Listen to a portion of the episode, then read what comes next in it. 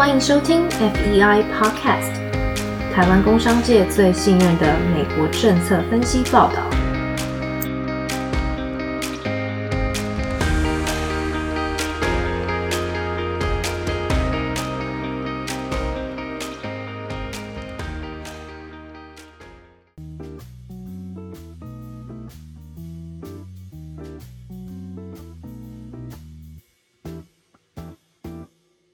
各位听众朋友，大家好，欢迎收听我们第九集的 Weekend Policy Brief 周末政策简报时间。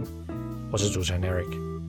今天呢，我们想与各位听众朋友谈谈美国政府在这个礼拜再一次的贸易制裁中国，并且封锁中国华为的供应链的各项政策。有持续收听我们节目的朋友，或许会记得我们在三个月前。也就是节目的第二集，有聊到几项美国管制中国投资进入美国敏感产业的 FIRMA 法案，也有提到了美国管制厂商出口敏感技术到中国的外国制造美国科技产品规范，简称 FDPR。那我们今天再来与各位听众朋友分享最新的局势变化。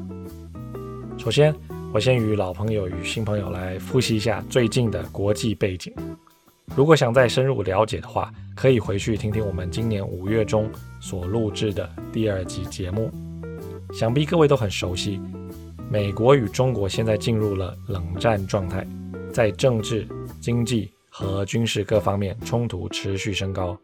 中国在过去十几年间一直以各种方式窃取美国的高科技，他们有时候。会用学术研究的名义，或是投资的名义，或是强制合资的名义，甚至直接以商业间谍手段来获取创新的技术，像是人工智慧啊，或是物联网以及五 G 等。而且在中国不正当的取得了这些科技之后呢，便开始会以廉价的方式抢占各国市场。现在大家最熟悉的就是中国的华为公司，他们利用窃取而来的技术。积极的布局全球五 G 市场，希望能够借此设立全球的标准，将各个国家的资讯安全系统都被中国所控制。那种野心呢，当然不会被自由世界国家所容忍。所以，美中贸易战开打的时候，首当其冲的便是华为。我们在五月中的时候提到，美国商务部发布了政令，宣布将许多供应商列入商务部的列管实体名单。也就是 Entity List，只要是你的公司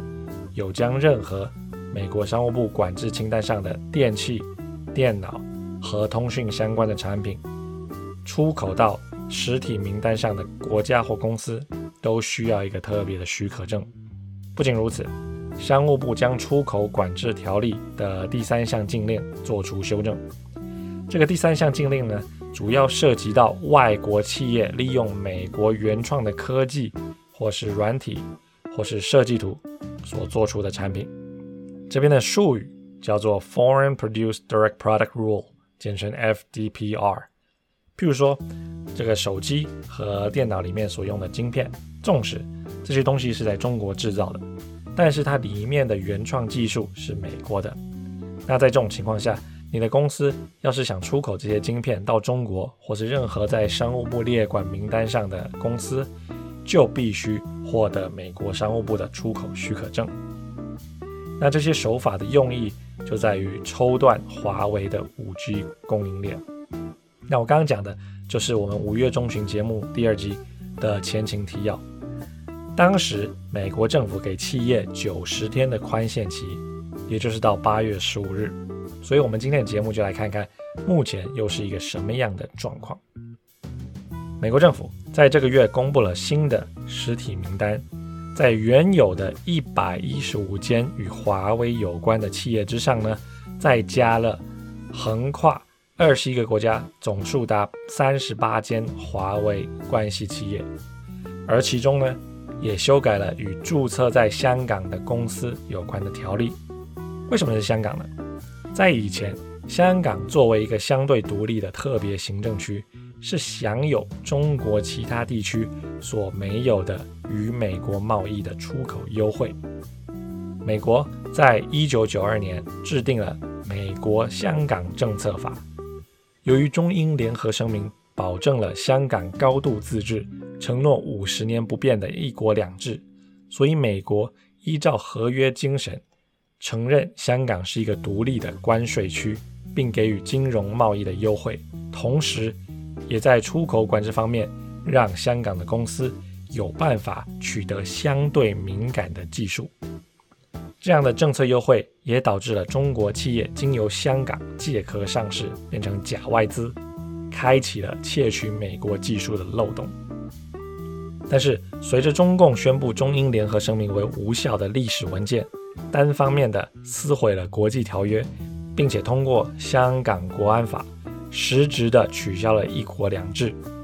美国的商务部在六月三十号宣布。不再将香港视为独立的实体，取消美国对香港一切出口优惠。目前有许多国际企业将他们的中国总部设在香港，希望利用香港的贸易优惠和法治环境，以及香港处于中国境内的特殊地位。但是这些变动呢，将会大举影响国际企业在香港做加工和转出口的合理性。以上是我们要讲的第一个 update。就是美国商务部扩大了华为相关企业的实体名单，管制出口。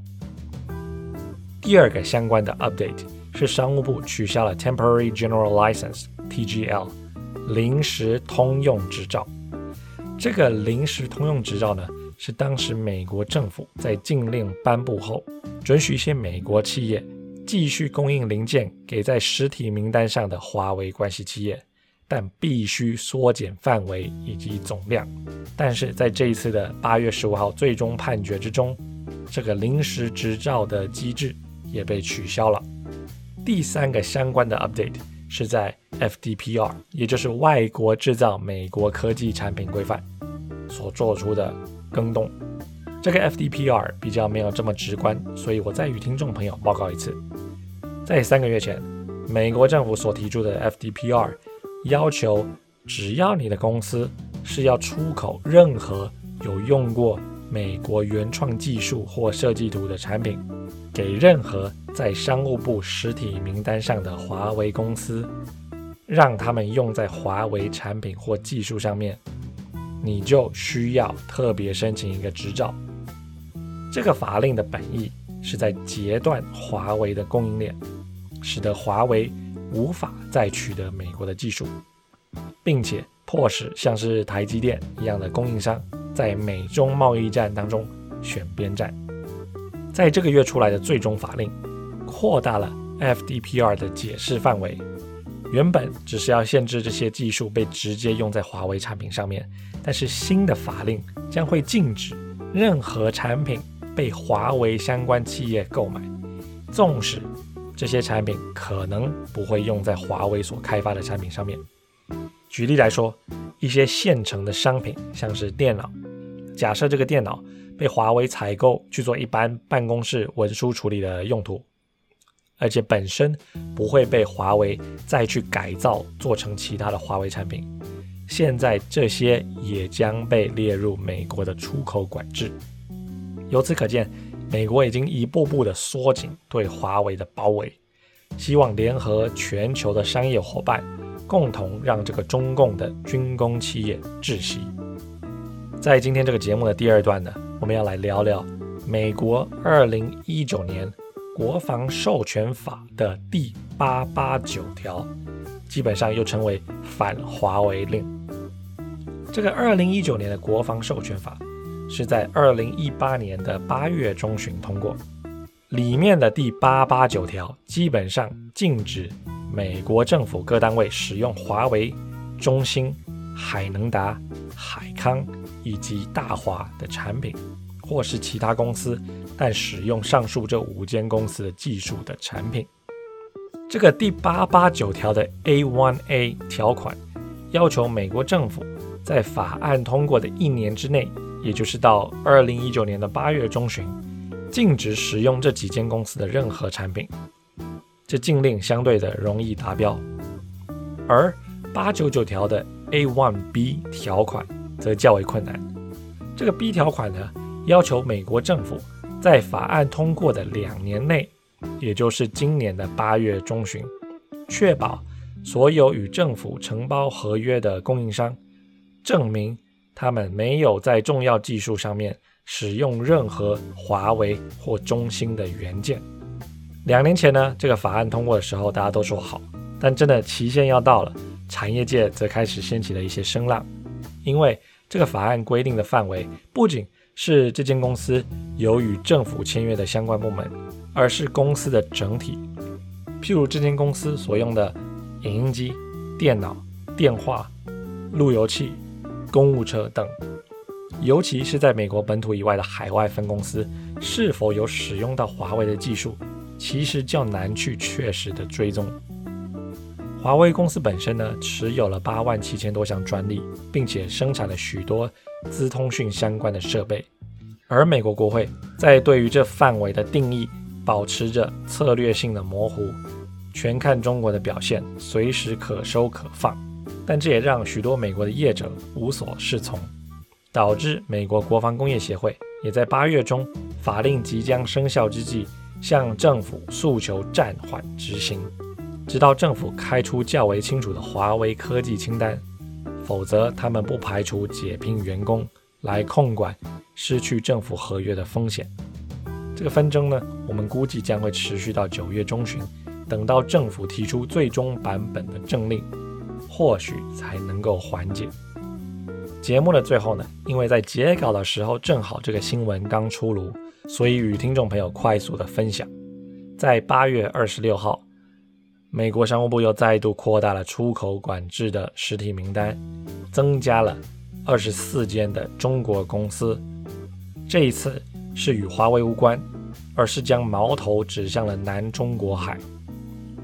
中国自从在二零一三年一直图谋南中国海。在岛礁上面非法盗取砂石，并且制造人工岛屿，而且他们还建设军事设施，威胁南中国海附近的邻国，妨碍国际自由航行的权利。